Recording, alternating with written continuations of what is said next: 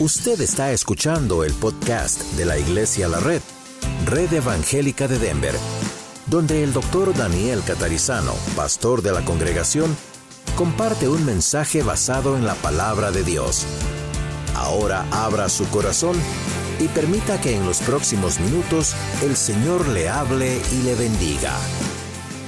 Muy buen, buenos días, buenos días a todos aquí en la Red Aurora, nuestra clase de estudio bíblico la Escuela de Vida. Abramos nuestras Biblias en la carta a Tito. Estamos a punto de concluir con la carta a Tito. Tenemos el domingo de hoy, el próximo domingo, y concluimos las lecciones sobre la epístola a Tito. Entonces, en la carta de Tito estamos, como les digo, muy cerca de concluir. Estamos hoy en Tito capítulo 3, 9 al 11, todos tienen su bosquejo, imagino, ¿verdad? Muy bien. Y la semana que viene entiendo que ya vamos a estar concluyendo.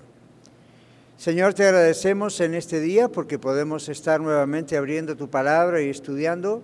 Pedimos que nos guíes, que nos ayudes, queremos aprender. Gracias, Señor, por todo este tiempo que hemos estado juntos estudiando versículo por versículo la epístola a Tito y queremos que tú nos guíes como siempre lo, haces, para que podamos no solo entender la información, sino aplicar a nuestras vidas, a nuestra iglesia, a nuestra congregación, a nuestra familia, todo lo que tú quieres en nuestras vidas. Gracias, Señor. Bendecimos tu nombre porque nos has dado tu palabra que penetra lo profundo de nuestro ser, nos cambia, nos transforma y te damos gracias, Señor, en el nombre de Jesús. Amén. Muy bien, vamos a leer entonces el capítulo 3, 9 al 11. Después vamos a repasar lo que pasa en el capítulo 3. Todos tienen su bosquejo en la mano. Si no, háganos una seña con la mano. Miguel va a acercarles el bosquejo. Parece que sí, todos tienen. All right. Tengan su Biblia a mano, porque vamos a compartir varios textos. Y cuando usted tiene un texto que puede ayudarnos a leer, alce su mano. Roberto nos va a estar ayudando y entonces se acerca con el micrófono para que quede en la grabación. Saludamos a los que están escuchando en radio también, porque como saben, este programa este sale como un programa también en Radio La Red. Muy bien, capítulo 3, versículo 9, continuación de lo que vimos en la lección anterior. Pablo le dice al pastor Tito, pero evita las contiendas necias, las genealogías, las controversias y los debates acerca de la ley, porque de nada aprovechan y son vanos. Después de una y otra amonestación, rechaza al hombre que causa divisiones, sabiendo que el tal se ha pervertido y peca, habiéndose condenado a sí mismo. La semana que viene vamos a tomar de ahí en adelante. Ahora recuerden que esta es la última parte de la epístola. En este capítulo 3 habla de la conducta cristiana y, la semana pasada hablamos acerca de cómo el Señor, a través de Pablo, escribiéndole a Tito, nos enseña que debemos respetar las autoridades. ¿Recuerdan un poquito eso? Traten de conservar sus bosquejos en casa, ¿ok? Ahí tienen un pequeño comentario bíblico, si ustedes completan todas las páginas. Si no, pídanlas. Nosotros tenemos copias extras aquí en la oficina de la iglesia. Capítulo 3 nos dice que tenemos que aprender a sujetarnos a las autoridades, eh, que estemos dispuestos a toda buena obra.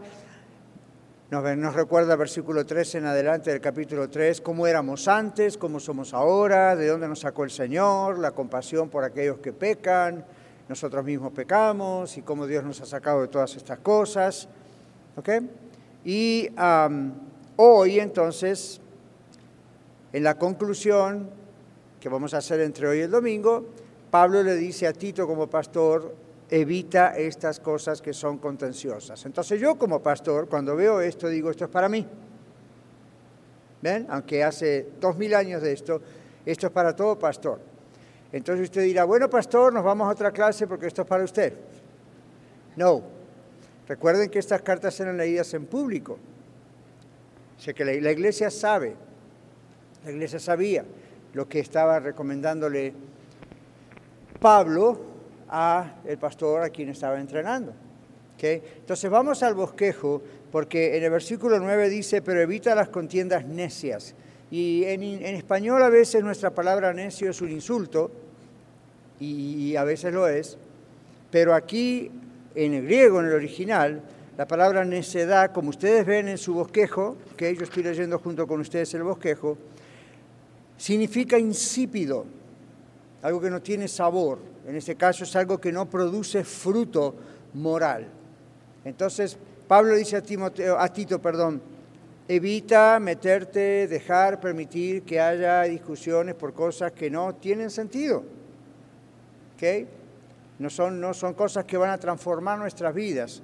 Y esa era una de las cuestiones con la genealogía. Los judíos amaban las genealogías. ¿Quién me puede decir qué es una genealogía?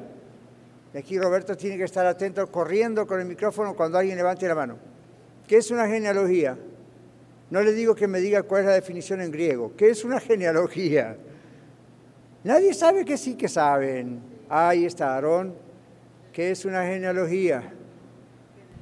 Es como, como la descendencia, ¿no? Como de, de dónde viene más o menos, como, el, como el, dijo, dijo Kimberly, el family tree. Como claro, el árbol familiar es como este, engendró a este, este engendró a este, este engendró a este, este. Ahora, para nosotros es como aburrido, ¿verdad? En el Antiguo Testamento vemos genealogías y no sabemos ni cómo pronunciar esos nombres.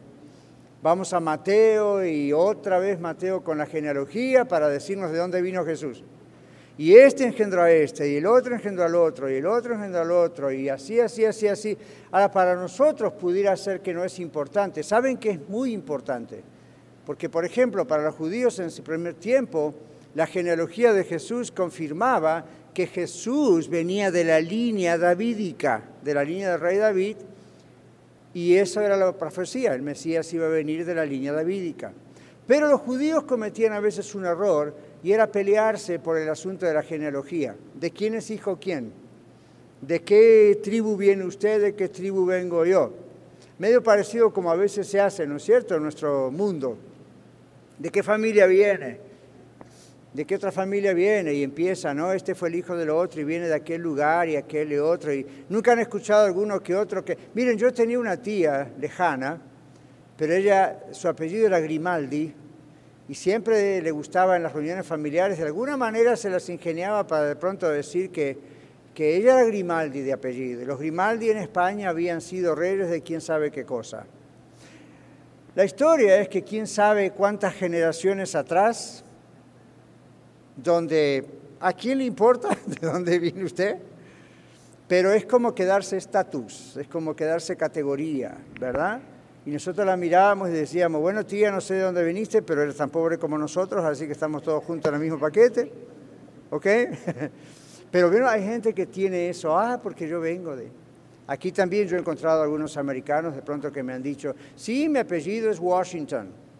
Ahora acá hay tantos Washington como Pérez en nuestro país, pero la idea, you know, they call Washington. Entonces la idea es que del presidente Washington, vaya a probarlo, ¿verdad? Pero se puede. Entonces hay gente que se preocupa mucho por buscar en el Internet la genealogía, de dónde viene. Bueno, en las épocas de Tito, esta carta, había esa situación también con los judíos. Y Pablo le dice a Tito, no permitas que haya esas discusiones en la congregación porque son necias, ¿no? A mí, ¿en qué ayuda al crecimiento espiritual y en su caminar con Cristo? Tratar de determinar si es de la tribu de Leví, si es de la tribu de este, si es de la tribu del otro, fulano de tal. Pero evidentemente en aquellos tiempos había este tipo de discusiones, entonces no es necesario, ¿ok? Entonces aquí dice discusiones sin provecho sobre genealogías también de tiempos. ¿Qué? ¿En qué tiempo ocurrió? ¿En qué tiempo no ocurrió? ¿Qué pasó con esto? Y dice, finalmente condujeron al gnosticismo. ¿Alguien sabe lo que es el gnosticismo? Más o menos. Entonces abajo está la explicación. Si ustedes ven la palabra gnosticismo, tiene un asterisco, ¿lo ven? Como una estrellita. Miren el bosquejo, porque yo no tengo el asterisco en la frente. Miren el bosquejo. All right, good. Entonces abajo dice, el gnosticismo es el término que se utiliza para hacer referencia a un grupo de ideas y sistemas religiosos que existieron entre los siglos I y II después de Cristo A grandes rasgos, los sistemas que se agrupan dentro del gnosticismo producen que todo lo que existe en el mundo material está creado por un Dios que fija una chispa divina dentro del cuerpo del ser humano. Esta chispa, que es una manera de decir, por supuesto, queda atrapada dentro de dicho cuerpo, pero puede ser liberada. Esto es lo que ellos creen, ¿verdad? No es cierto. Para liberarla, dicen los gnósticos, es posible recurrir a un grupo de sabios que son los poseedores de gnosis. Gnosis es una palabra que viene del griego y significa conocimiento, especialmente de lo divino. Así que la doctrina gnóstica era considerada hereje o una herejía por parte de los cristianos de la época por ser considerada una práctica esotérica, es decir, una práctica oculta como el ocultismo, y alejada de los valores del cristianismo. No solo eso, sino que está relacionada con la cultura helénica y las regiones religiones orientales. ¿Ok? Entonces, el gnosticismo creaba divisiones en la iglesia en los primeros siglos. Por eso los gnósticos no creían que Jesucristo era todo hombre, todo Dios, porque el concepto que ellos tenían también del cuerpo humano es muy diferente del concepto que la Biblia presenta del cuerpo humano. Entonces no podían considerar que Jesús fuera hombre y al mismo tiempo fuera Dios. De ahí vienen muchas ideas, como hoy en día los mormones, testigos de Jehová y tantos otros, que tienen sus ideas muy particulares con relación a, bueno, Jesús no fue y no realmente así asá, sino que era el ángel Gabriel o el arcángel Miguel o uno de ellos encarnado, eh, olvídese, no es lo que la Biblia dice. Pero quiero que sepan qué es el gnosticismo. Volvamos atrás al bosquejo. Porque de estas luchas de tiempos y genealogías y cuantas otras cosas, también condujeron algunos a el gnosticismo. Seguimos arriba en el bosquejo, dice en el verso 9, los discursos de la sinagoga se denominaron discusiones. Esto es similar a un disputador de este mundo. ¿Qué dice 1 Corintios capítulo 1, versículo 20? Quien lo tiene, levante su mano. Hermano Roberto, atento. Micrófono cerca de su boca, por favor. Ahí está. Gracias. 1 Corintios 1, 20. Amén. Dice, donde ¿Dónde está el sabio? ¿Dónde está el sabio? ¿Dónde está el escriba? ¿Dónde está el disputador de este siglo? No ha enloquecido Dios, enloquecido Dios la sabiduría del mundo. Ajá, gracias. ¿Dónde está el disputador de este siglo? Dice. Dios ha enloquecido la sabiduría del mundo. Los filósofos se vuelven locos con el tema de la gracia y la Biblia y por eso tratan de negarla porque no la entienden, la discuten, no es razonable y entonces escogen decir no es verdad. Yo les digo esto, mis hermanos, estamos tratando con Dios, no con otro ser humano. Entonces es natural que haya muchas cosas que no vamos a comprender acerca de Dios. Les voy a dar un texto que no está aquí, Deuteronomio 29, 29. ¿Quién lo tiene? Levante la mano. Roberto, le vamos a hacer bajar un par de libras hoy. Roberto no las necesita bajar, pero ahí está. 29, 29, al lado, mire justo al lado suyo, ni tiene que correr. hay, hay cosas que Dios mantiene en secreto y que solo Él conoce, pero a nosotros nos ha dado todos estos mandamientos para que nosotros y nuestros descendientes los obedezcamos siempre. Ok, good. Ahora alguien más vuelva a leerlo de la versión Reina Valera 1960. Hermano, acá adelante. Hermana Cristina. Deuteronomio 29, 29. Por favor, gracias. A ver si está, mantengan el micrófono on. Gracias. Las cosas secretas pertenecen a Jehová nuestro Dios, mas las reveladas son para nosotros y para nuestros hijos para siempre para que cumplamos todas las palabras de esta ley. Gracias. Entonces, las cosas secretas pertenecen a nuestro Dios. Quiere decir que Dios no nos revela al 100% todos los misterios y los secretos de Él. ¿Quién sabe por qué no? ¿Quién imagina por qué no, hermana Ana? Creo que porque nuestra capacidad mental no, no nos permite entenderlo. No, no. ¿Recuerdan cuando el Señor Jesús en un momento dijo, si les digo las cosas terrenales y no creen, ¿cómo van a creer si les digo las cosas espirituales? Y ese creer no significa solamente confiar y tener fe, sino entender. Es imposible para nosotros poder comprender los misterios de Dios. Dios nos revela, según Deuteronomio 29, 29, lo que Él sabe que nosotros necesitamos, nada más, para, para nuestra vida en la tierra. Cuando estemos cara a cara con Él, yo le pregunto, de pronto, en un instante, ¿vamos a entender todas las cosas de golpe? Varios están meneando la cabeza diciendo, ah, ah, no, no, vamos a entender muchísimo más que ahora. Nuestros ojos serán abiertos, pero Dios es tan grande que toda la eternidad no va a alcanzar para seguir conociéndolo y más y más cosas que hoy en día ni nos imaginamos que podríamos comprender.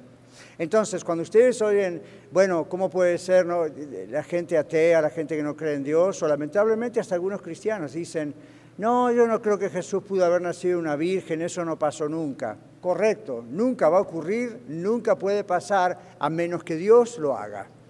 Dios tiene poder para hacerlo. El mismo Dios que dijo de la nada, sea la luz, y fue la luz, ¿cómo no va a tener poder para hacer nacer de una virgen bajo el sombra del Espíritu Santo a Jesús? Fíjense que no nos da detalles de cómo lo hizo, porque no lo entenderíamos. Entonces simplemente nosotros podemos entender lo que nuestro cerebro es capaz de entender y muchas veces hasta por ahí nomás y dependiendo de qué tanta educación y cosa hemos aprendido. Y aún así es limitado. Entonces hay gente que no cree en la encarnación de Jesucristo porque no lo puede entender. Entonces no es que no lo acepta porque, a mí no lo acepta, no quiere creerlo, le parece ridículo porque no lo puede explicar. Lo mismo pasa con la Trinidad. Entonces hay personas que dicen, no, eso es multiplicidad de dioses, son tres dioses, la Biblia dice que Dios es uno. No, curiosamente la Biblia dice que Dios es uno en tres personas. Vaya usted a explicar eso. No tiene forma de explicarse bien humanamente, aunque en toda la Biblia aparece la Trinidad constantemente. Y para ustedes que dicen, bueno, pero la palabra Trinidad no aparece en la Biblia. ¿Saben cuántas palabras que no aparecen en la Biblia nosotros usamos todo el tiempo como conceptos diferentes para referirnos a diferentes cosas? Entonces, ¿por qué no podemos aceptar la Trinidad? ¿Será porque no lo podemos razonar? No lo podemos razonar. En nuestro planeta Tierra no existe tal cosa. En nuestra dimensión humana no existe tal cosa. Entonces, para nosotros es imposible porque no lo entendemos. Ahora, ¿usted cree que la ciencia lo entiende todo? No. ¿Usted cree que algún día la ciencia va a llegar a entenderlo todo? No, la ciencia es una práctica, constantemente se sigue investigando. Es más, hay cosas que hoy en día la ciencia ha descubierto que antes creía que era de una manera y ahora descubrió que es de otra, y en el futuro puede descubrir que es de otra. Entonces no podemos confiar en la ciencia para explicar a Dios. Hay misterios de Dios, por eso es Dios. ¿Ven? Entonces hay cosas que no podemos pretender comprender completamente de Dios. Entonces cuando le escribe Pablo a Tito para decirle, no, enseña a los hermanos y no permitas que haya disputas con relación a genealogías, a tiempos y a eso. Son misterios. Hay muchas cosas, las genealogías no, pero hay otras cosas que son misterios. Entonces, ¿qué hacemos nosotros, pastor? Enséñenos esos misterios. Yo solo les puedo enseñar lo que la Biblia dice, más adentro no puedo ir, no debo ir. Puedo especular, puedo decir varios autores, varios teólogos, varios historiadores, varios arqueólogos dicen A, B, C o D.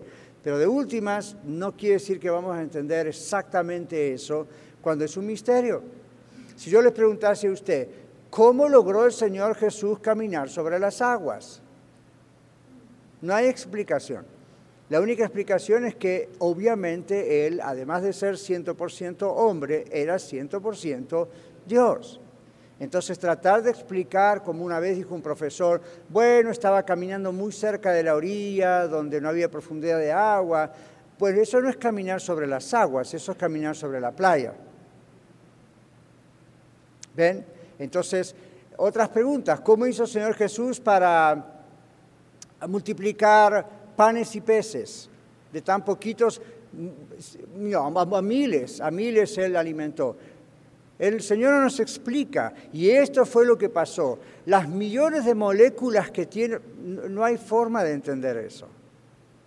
¿Okay? Quizá algún día en el cielo, si es necesario, lo vamos a entender. O cuando estemos en el cielo, quizá tengamos la actitud de pensar, no me importa entenderlo, no tengo dudas. Who knows qué va a pasar? Mano Casapaico. Mano Juan. Ah, sí, pastor. Ah, en uno de sus programas habló acerca del huerto de Edén. Ah, y pues ahí habla que pues Dios puso serafines después que sacó al hombre del huerto. ¿Tenía que ver eso algo con lo que ahorita pues estamos hablando? Para que el hombre no conociera... Buena pregunta. ¿Escucharon la pregunta? Aclaración, cuando tengan el micrófono, ese micrófono tiene que manejarlo así, hablar al centro del micrófono, ¿ok? No es como este, ¿ok? Es unidireccional. Bueno, lo que pasó es que yo pienso, la pregunta fue si cuando, que yo en, un programa radial hace poco dije que cuando Adán y Eva pecaron fueron expulsados del huerto del Edén y Dios mandó esos serafines para que se revolviera esa espada aguda, no pasaran otra vez y tuvieran acceso al, al árbol de la vida. La pregunta de hermano Juan es si eso tiene que ver con esta lección en el sentido de que no llegara a tener todo el conocimiento. Creo que por el contexto, Juan y clase, la idea es que, como dice el Señor Jesús, no lleguen a vivir permanentemente con acceso al árbol de la vida. Y yo expliqué ese día. ¿Se imaginan no poder morir y vivir eternamente en pecado? Entonces, aunque la muerte física para nosotros no nos gusta, nos pone triste, no nos gusta ni la idea, es una bendición. ¿por qué? Porque para el creyente en Cristo Jesús es el cese o la terminación de la muerte, de la enfermedad, del sufrimiento, de los problemas matrimoniales, de todo. Y es estar en la presencia de Cristo sin ninguno de esos problemas, esperando la redención de nuestro cuerpo. Si el Señor hubiese hecho eso, el ser humano viviría permanentemente como va a vivir en el infierno. Y el infierno va a ser peor. ¿Ven? Entonces, claro, podría llegar a tener sabiduría, pero nunca como la de Dios, jamás. Y ese fue el engaño del diablo. Con que Dios les dijo esto y lo otro, no, Eva, lo que pasa es que sabe Dios que si ustedes hacen esto y es mentira. Serán como Él conociendo el bien y el mal. Parte de eso fue lo que ocurrió, porque hoy en día vemos eso, pero no es todo lo que ocurrió. Uno no puede llegar a tener total conocimiento. Creo que la respuesta también, Juan, se encuentra en que cuando Adán y Eva todavía no habían pecado, sin embargo no lo sabían todo como Dios tampoco. Estaban aprendiendo del Señor. Yo veo que el problema es salvarlos de una condenación permanente. Ana, mano Robert. Ah, esa, en una ocasión leí algo o escuché una predicación donde explicaba más bien que la expulsión del hombre del, huerto del Edén más bien es un acto de misericordia de Dios, porque, lo, porque fue a raíz de, eso que puede venir la salvación a nosotros, no haber, no haber quedado con una vida eterna separados totalmente de Dios sin acceso a una salvación. Lo, básicamente lo mismo que yo acabo de decir, es un acto de misericordia porque la muerte es un acto de amor, aunque es un castigo por el pecado, la muerte no estaba antes, no se mencionó, es un castigo, pero hay de nosotros si eso no hubiese ocurrido. ¿Ven?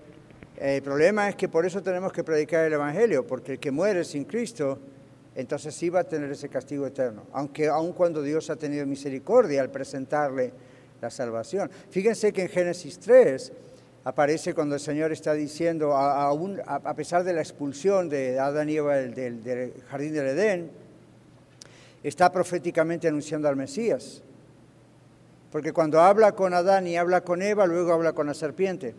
Porque has hecho esto, maldita serás entre todas las bestias del campo, comerás polvo de la tierra. Y luego dice que la simiente de la mujer, ¿qué dice?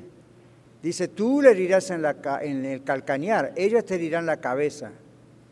Entonces, ¿qué pasó? ¿Quién es la simiente de la mujer? El Señor Jesús. No habla de simientes, habla de simiente, una. ¿Ven? Y cuando habla con Abraham, habla de, tu simiente. No está hablando de nada de Abraham, está, está mirando proféticamente al Señor Jesús. Pero en Génesis 3 el Señor dice, tú herirás a la simiente en el calcañar, en el talón. Ella te herirá en la cabeza. Entonces, una herida en el talón va a provocarnos un problema grande. En Jesús, bueno, tenemos la muerte, pero Él decidió morir por nosotros.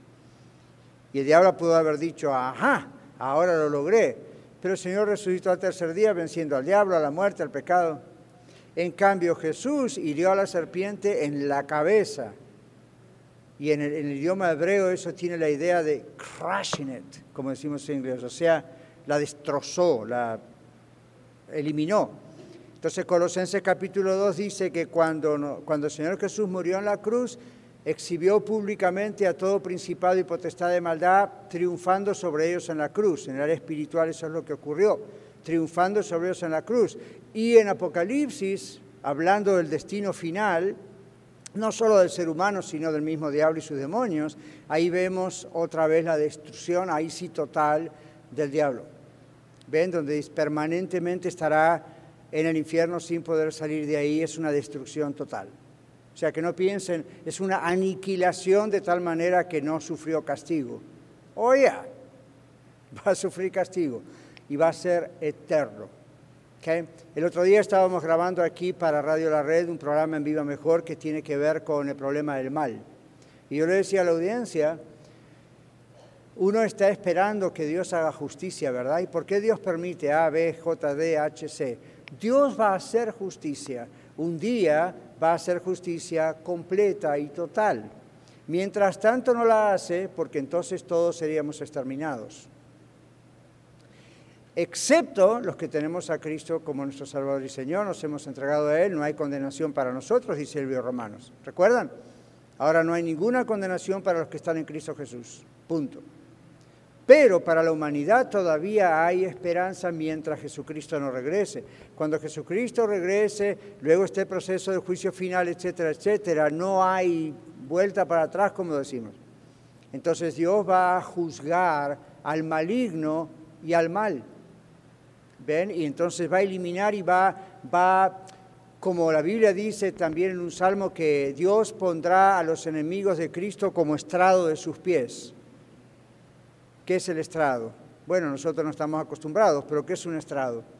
Donde uno descansa sus pies, o sea, los enemigos estarán bajo él, destruidos, sufriendo eternamente. O sea que Dios es justo, simplemente está todavía retrasando ese juicio final entonces, cuando un amigo, un pariente, alguien le diga a usted en trabajo, no, Dios es injusto porque mira lo que permitió con las torres en septiembre 11, mira lo que permitió con este otro terrorista, y con esto díganle, mire, Dios no es ciego a lo que está pasando. Va a llegar un momento que Dios, la Biblia habla de ira y venganza del Señor sobre los que hacen el mal. Simplemente Dios está esperando para ese momento, como el juez en la corte puede dictaminar un juicio, la persona va a la cárcel y pasan 40 años hasta que le llega la pena de muerte. Pero que le va a llegar, le va a llegar. No hay vuelta para atrás. ¿Ven? Entonces, mientras tanto, está dando tiempo para que la gente se arrepienta.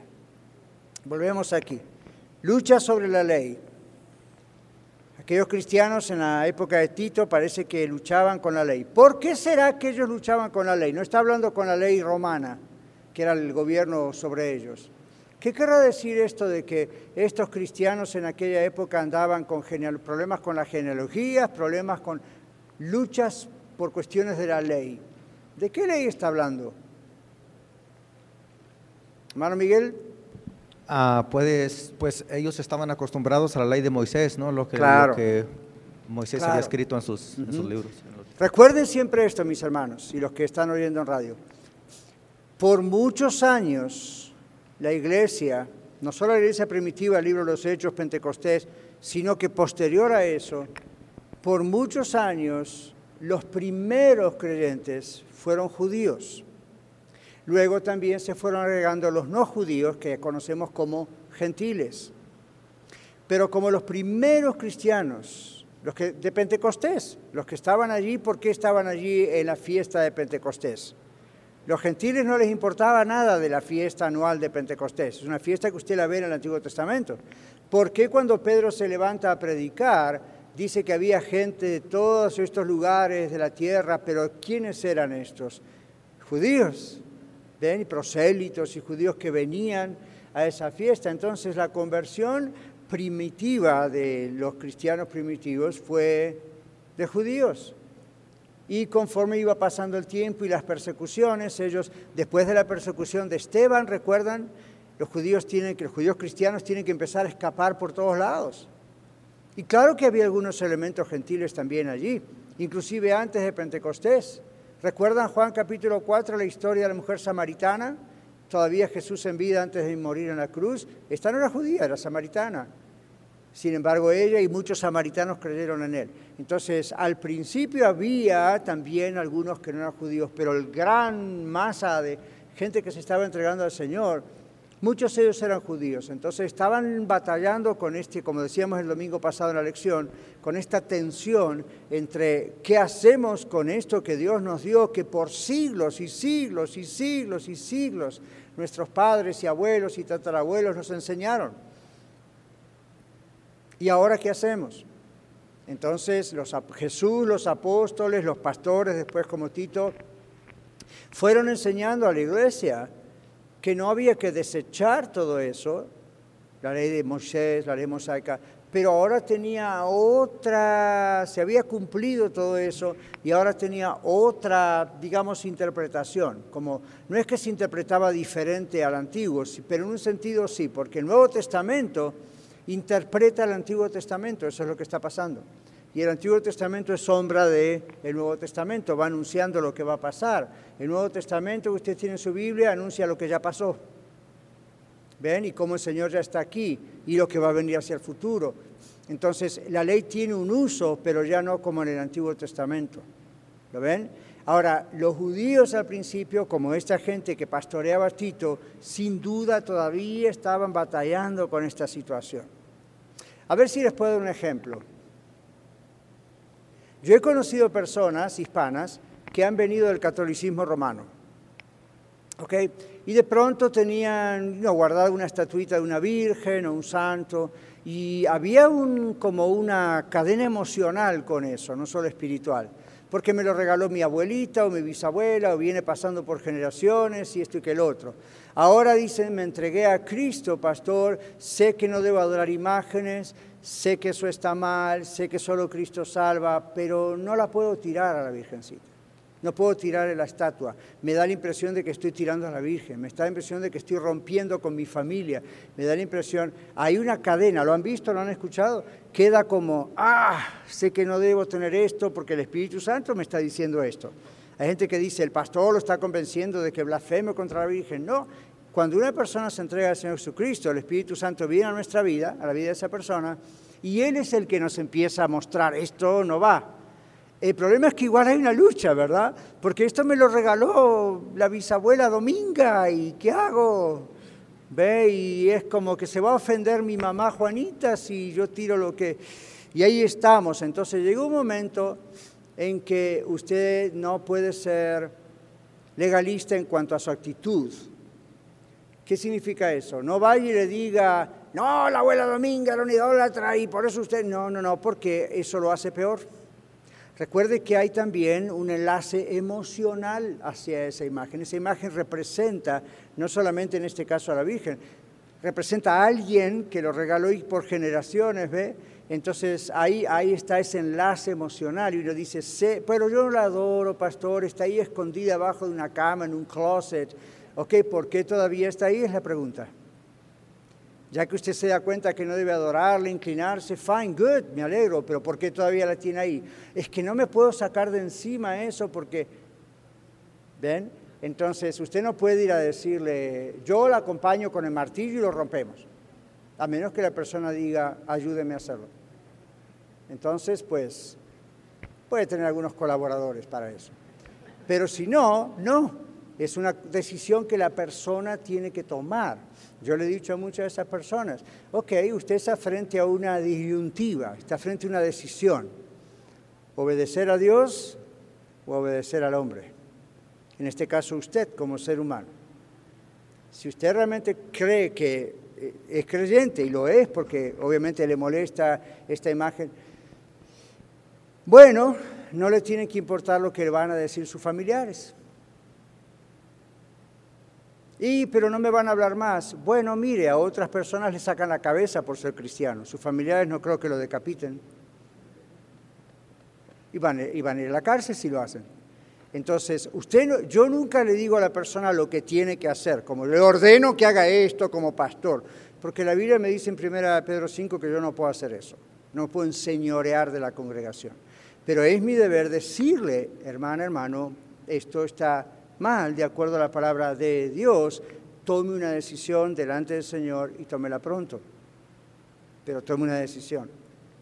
Si la persona realmente del Señor va a llegar un momento que diga, bueno, quizás no me hablen más, quizás no me miren más, quizás se enojen conmigo, todo lo que quieran, pero Dios es primero en mi vida.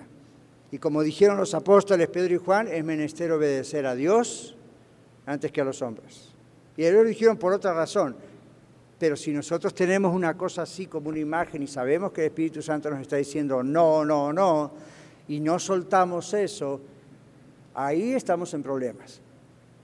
¿Verdad? Entonces tenemos que llegar a una decisión. En todo caso, yo oro por esas personas después de explicárselos y le digo, espero que llegue a poner al Señor realmente en primer lugar.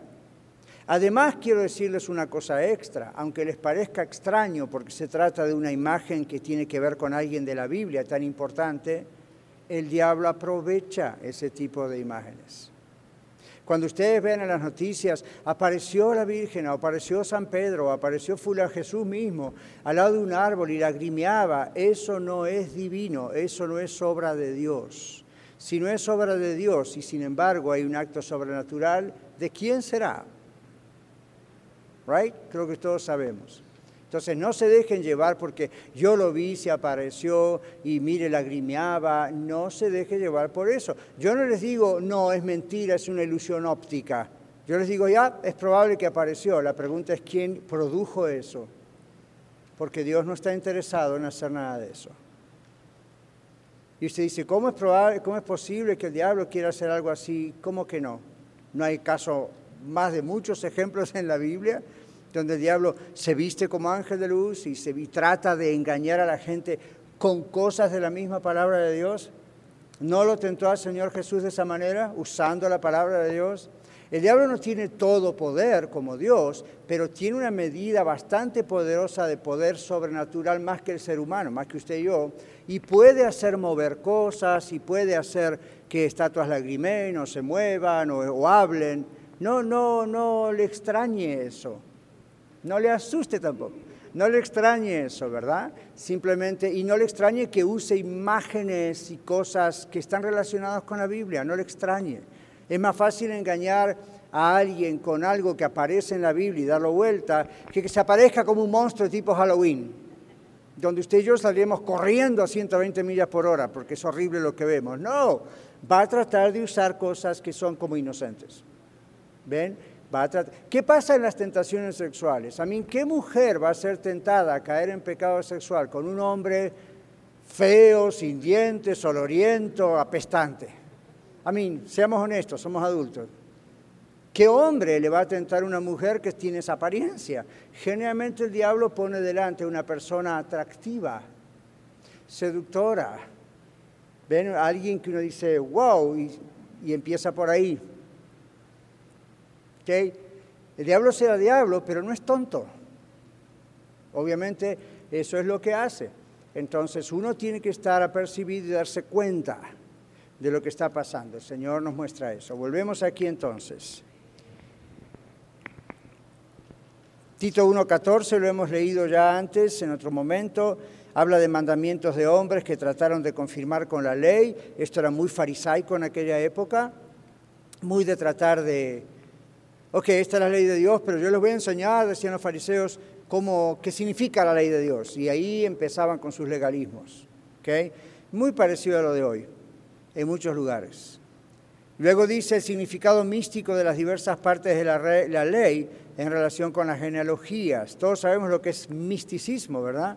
Algo místico. ¿Quién me puede decir en dos palabras, porque avanza la hora ahí, pero ¿quién me puede decir en dos palabras qué entiende cuando uno dice algo es místico? Especialmente en religión. ¿A qué se refiere? Estamos en una clase, no los estamos calificando, so don't worry. Si se equivocan, para eso estamos en este taller. ¿Ok? ¿Qué es místico? Hermano Aarón está ya que no puede más por decirnos qué es místico. Ya se lo veo que le sale de la boca. Aarón. No, pues así en simples palabras, algo así como, ah, podríamos decir como, como esotérico, ¿no? Como sobrenatural, algo espiritual, algo así más o menos como esa índole. Ok, algo esotérico, algo sobrenatural, algo espiritual. Los ejemplos que acabo de poner, ¿no son acaso místicos? Ese misticismo de las imágenes y se movió. Hay gente que le encanta eso. Yo recuerdo que era pequeño y en mi casa, bueno, un adolescente ya casi, y en mi barrio alguien dijo que en el parque cercano a tres cuadras había visto una imagen de la Virgen y que todavía estaba ahí. El barrio a correr para ir a ver tratar de sacar fotos si podía, no era la época del celular, imagínense lo que hubiese sido hoy. Todo el mundo a correr a ver qué, es la imagen de la Virgen. Y hasta una persona que yo conocía del barrio que era cristiana fue de curiosa y volvió diciendo, sí, viera que ahí está. Entonces el, el diablo le gusta el misticismo. El misticismo produce esa sensación de misterio, esa sensación de, ¿Qué será? ¿Es sobrenatural? ¿Es algo así? ¿Es algo así? Y hay gente que va por ahí. Los creyentes a veces también podemos llegar a ser místicos a nivel de ser hasta supersticiosos. ¿Ustedes vieron el pescadito que a veces se ponen algunos creyentes atrás en el carro? ¿Lo han visto? ¿O yo estoy en otro país? No, no, no, lo han visto, no, yo lo he visto aquí. Ok, no hay ningún problema, eso no es místico. Se transforma en místico cuando alguno dice, soy más cristiano si tengo el pescadito en mi carro o eh, Dios me va a proteger si tengo el pescadito en mi carro. Los ángeles van a ver que tengo el pescadito en mi carro y entonces van a andar manejando conmigo. Yo les digo, más de un ángel no quiere saber nada con usted cuando usted maneja. Pero ahí está.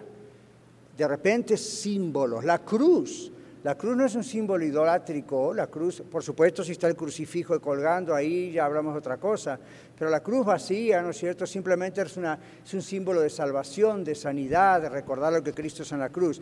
Pero si usted anda con la cruz como andaba con el crucifijo y el rosario, estas cosas que lamentablemente la Iglesia Católica ha metido entre la gente, son cosas místicas, no tienen poder, pero le hacen creer a la persona que eso tiene poder. ¿Ven? Porque la persona siempre necesita un punto de referencia, ¿se dieron cuenta? Y eso es lo que a mí me han dicho, otros nos han dicho cuando hemos eh, dicho cuidado con las imágenes, ellos dicen, no estamos adorando una imagen, es un punto de referencia. El punto de referencia suyo tiene que ser la Biblia y la oración, no ninguna otra cosa. Pero el misticismo está a veces también entre iglesias cristianas, entre personas en particular. Cuidado. Ana. Sí, pastor, es como tomar, tomar esas cosas como una especie de amuletos, el botecito del aceite ungido, la Biblia abierta en el Salmo 91, que, hace unas semanas lo mencionaron aquí, y aún cristianos lo podemos llegar, estamos oh, expuestos a caer en esos errores de, cargar nuestro, nuestro botecito de aceite para la unción. Sí, o cuando yo fui a Israel hace muchos años atrás, me acuerdo que una botella recogí un poquito del agua del río Jordán entonces me la traje como recuerdo. Y algunos, y no la ando mostrando, la tengo por ahí guardada, ¿no? Pero algunos que otros, wow, y entonces no, no, va más bendición porque ese es el agua donde se bautizó Jesús. Yo digo, mire, el agua donde se bautizó Jesús hace dos mil años de esto, este no es el mismo agua. Y me voy a bautizar en Río Jordán, ahí donde se bautizó Jesús. Usted ni sabe, nadie sabe el punto exacto donde se bautizó Jesús.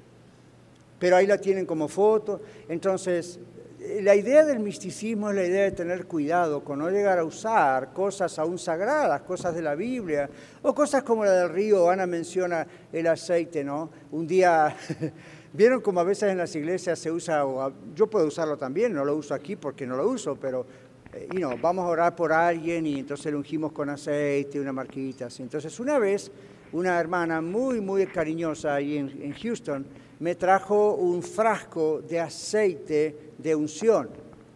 Huele muy bien. A mí me gusta mucho el aroma que tiene. Pero me dijo, mi hermano me mandó esto y yo se lo quiero entregar, pastor, porque este es el verdadero aceite de la, aceite de la unción de Israel. Oh, bueno, bueno, gracias, dije yo. Y cuando estoy mirando la caja, abajo dice Made in Houston, Texas. Yo dije, hasta donde yo sé, esto no es Israel. Entonces, uh, hmm, ¿cómo caen tan rápido en una trampa así? Vean, entonces esto puede llegar al misticismo y los cristianos a veces caemos en esas cositas de aferrarnos, ¿verdad? Y no voy a... También ahí entra el vestuario, el velo. Um, a veces sí. sí la idea del velo también porque si bien en la Biblia habla del velo, en aquellos años el cortarse el cabello para una mujer indicaba que era una prostituta. Entonces había mujeres gentiles, paganas, que ahora se convertían a Cristo. Pablo les dice, déjense crecer el cabello, porque en la cultura donde estaban también, y en la Biblia antes, se lo dice a los israelitas para que las mujeres se notara que no eran de las mujeres paganas. Es un símbolo de sujeción al esposo, es un símbolo de santidad. Hoy en día se usa en muchos casos como legalismo. legalismo. Si usted se corta el cabello, usted es una mujer del mundo. Mm. No, pero en ese momento, ya. Sí, porque um, como que te hacen ver que te ves como una persona cristiana, el modo de vestir, el, el usar el velo, el no maquillarte. Sí, sí, sí. Acá sea, tenemos también, no solo con el velo, pero en la iglesia tenemos en Aurora y, bueno, las tres congregaciones, casos, especialmente en dos de ellas, ha pasado donde mujeres que con sus esposos han venido de otras, um, vamos a llamarle denominaciones, que prohíben el pantalón para la mujer. Entonces, cuando ellas vinieron aquí a la red, vieron que otras damas usan pantalones. Lo que yo siempre les digo es, sean modestas. No necesitan mostrar nada que no tienen que mostrar, sean modestas. ¿Okay? Pero estas hermanas que vinieron de otros lugares tienen amigos que están todavía en esas iglesias y ya no les hablan más. les, ya las han mandado al infierno ya les han dicho, tú te vas al infierno por usar pantalones. En esa iglesia, en la red, Pastor Catarizano está mandando gente al infierno porque les permite a las damas usar pantalones. Yo quisiera ir a esas congregaciones y decirles cuántos de ustedes con su lengua están mandando a mucha gente al infierno.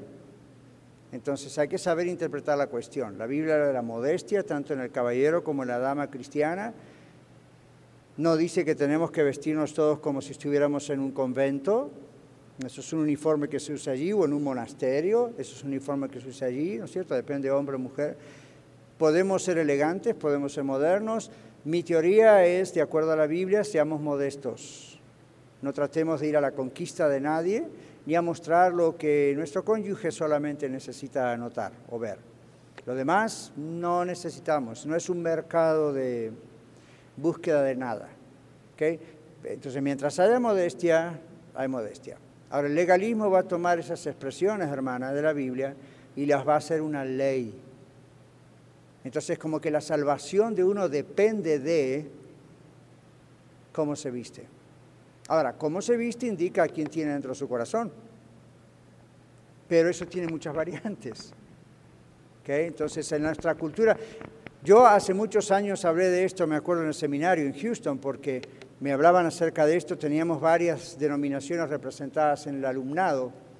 Entonces tomaban ese versículo, ¿no? Y el hombre tampoco se debe vestir como mujer. Yo dije, entiendo, por supuesto que no, hombre es hombre. Pero yo una vez estuve en Marruecos, África, donde los varones usan falda. Les dije yo. Entonces mis hermanos, todos esos varones se van al infierno. Porque ninguno de ellos se visten como varón se me quedaron mirando. Les digo, ah, ustedes no sabían eso, ¿verdad? Entonces aquí está el punto, ¿qué significa vestirse como varón en nuestra cultura? En nuestra cultura es usar pantalones, en la cultura de aquellos no es el pantalón, es falda. Y en la época de Jesús, ¿ustedes que ya estaban, creen que ya estaban los blue jeans? ¿Ustedes se creen que Jesús pasaba cerca de la fábrica de Levi's? No existía. Entonces, tanto el Señor Jesús como tantos otros usaban, ¿qué usaban? Falda. Así que varones, a partir de hoy los quiero todos con falda. Porque Jesús usaba falda. No, se dan cuenta, en ese momento no existía el concepto de lo que es un pantalón. Algo similar en la ropa interior, pero no exactamente. Los demás eran faldas. Entonces, ¿cómo se distinguía uno del otro? Las faldas no eran exactamente igual que la de las damas. La de las damas se notaba que era una falda de tipo femenina. El tipo de la falda que usaba el varón seguía siendo una falda, pero es una falda tipo masculina. Si vamos al tiempo moderno y usted va a Escocia, en Europa, es peor, porque si bien usan pantalones, muchos hombres escoceses usan faldas hasta la rodilla. Y los varones no somos tan elegantes en nuestras piernas, llenas de pelos y... Pero para ellos es común, nadie piensa es un afeminado, es un, está cambiando de género, esa es su cultura. Entonces, ¿qué significa para ellos no vestirse como una mujer? No usar la falda de la esposa. Pero la falda de ellos, la esposa no usa la falda que usa él, porque esa falda es para varón, ¿ve?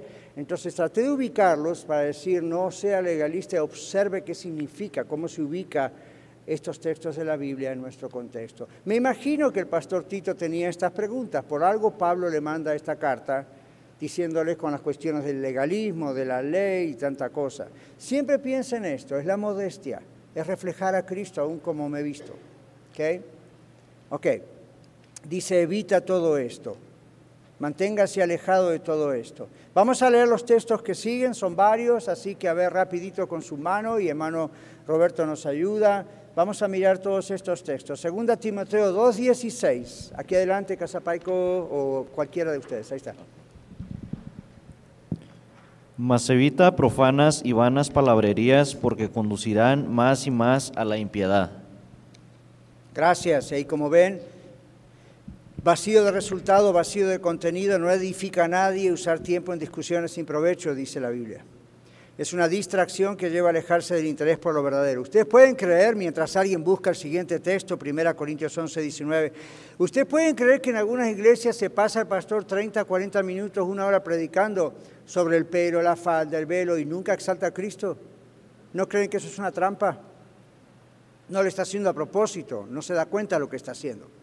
Pero yo he estado en ese tipo de iglesias, o en programas de televisión, o en programas de radio. Exalte a Cristo, hable de Cristo, muestre la salvación, muestre un punto doctrinal que nos edifique. No, constantemente ese, es su tema. La falda, los aretes, el pantalón, la falda, el make-up, o en el hombre mangas largas, mangas cortas, y esa es su predicación. Para eso va la iglesia, toda la semana va a estar pensando en eso y va a crecer en Cristo. Por eso no. Entonces ya en la época de Tito la idea era, hable de la modestia, hable de esto y lo otro. Pero Jesús dijo, si yo fuese exaltado, a todos atraeré a mí mismo. En cambio, si nosotros exaltamos regulaciones y costumbres, nadie es edificado. Es vacío de contenido. Ok, ¿qué dice el siguiente texto? Alcen la mano para que hermano Roberto pueda acercarse. Aquí adelante la hermana. Gracias. Ah, porque es precio que entre vosotros haya disensiones para que se hagan manifestos entre vosotros los que son aprobados. Muchas gracias, Araceli. Entonces, ven, ahí dice disensiones, otras versiones dicen divisiones. ¿Alguna vez sabían, habían visto ese texto que la Biblia dice que es necesario que haya divisiones en algunas iglesias? Y uno dice, no, no, no puede ser, Señor, no permitas. Es cierto, no queremos, pero a veces es necesario. Y dice la Biblia, ¿para qué, no? ¿Para qué dice la Biblia? Lo acaba de leer Araceli. Para que, se, en otras palabras, se muestre quién es quién. Surge, en medio de un conflicto así, surge quién está del Señor y quién no es del Señor. Gálatas 5:20, ¿qué dice? Aquí adelante, hermana Cristina. Otra vaya buscando el texto de primera, eh, no, de Tito 1.14 y Tito 5.9. Este es Gálatas.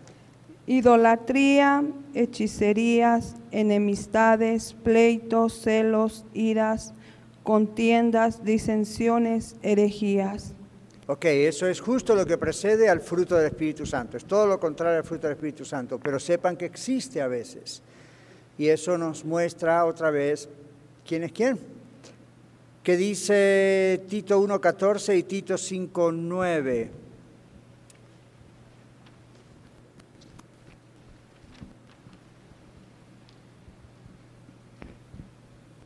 no atendiendo a fábulas judaicas, judaicas ni a mandamientos de hombres que se apartan de la verdad. Y Tito 5.9, ¿qué dice?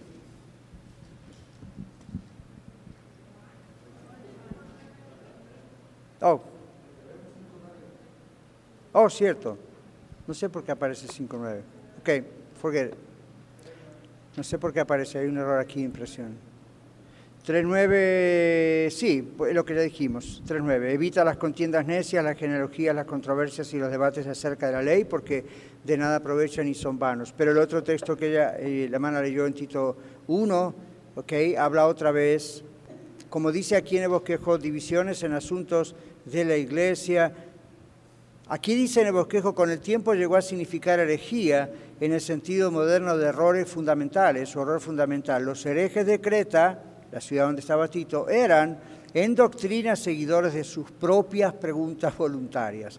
Y ahí aparece otra vez Tito 3.9. Y inmoralidad en la práctica. En otras palabras, tenían, trataban de refinar mucho la doctrina, pero en la vida práctica eran inmorales. Eso es hipocresía.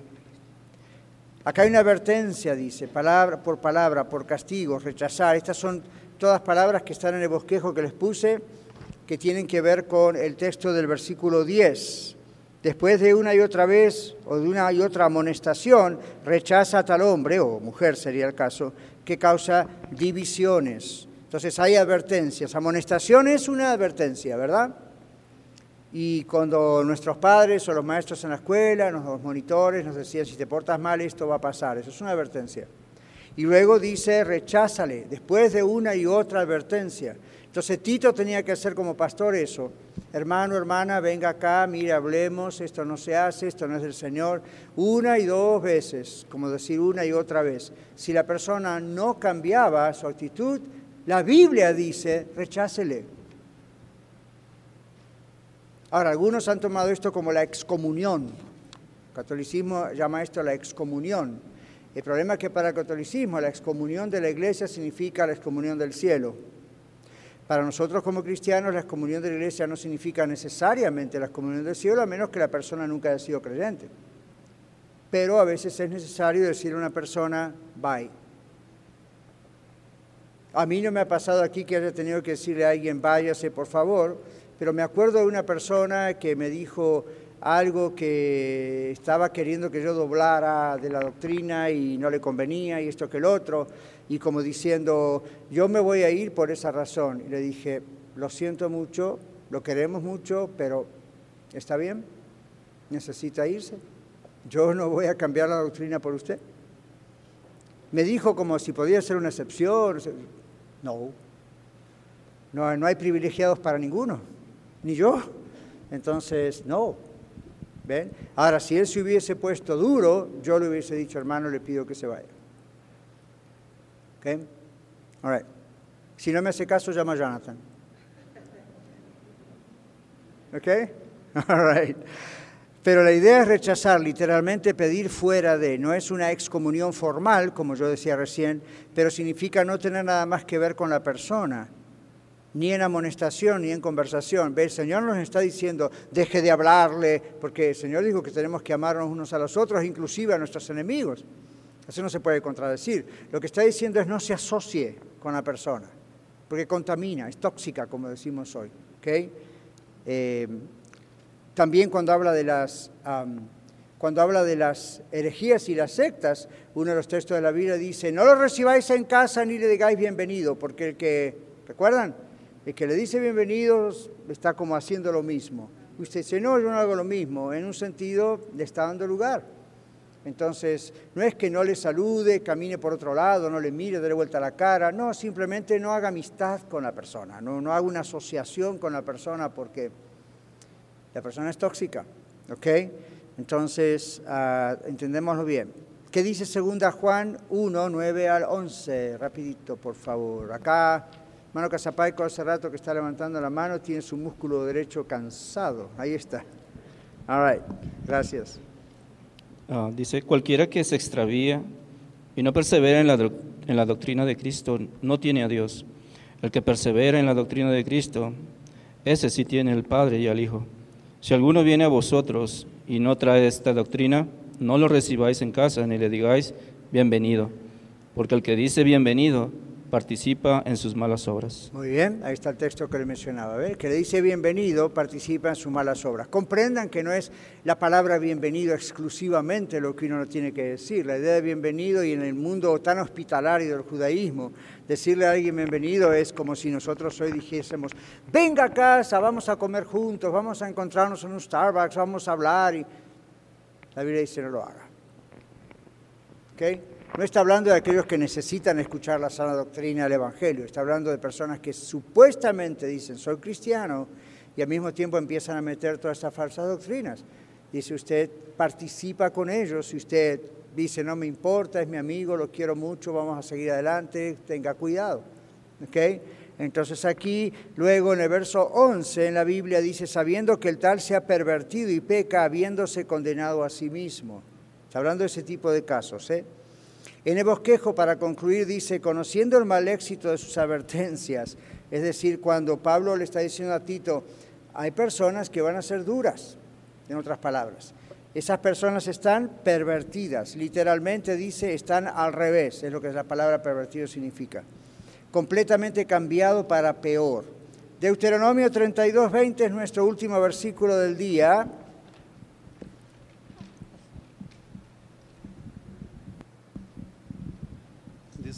Más cerca, Miguel, por favor, del micrófono. Eso, gracias. Y dijo, esconderé de, de, ellos mi rostro, vendré cual, cual será su fin, porque son una generación perversa, hijos infieles. Ajá, esconderé de él mi rostro. Es una generación perversa. Va a conocer su fin.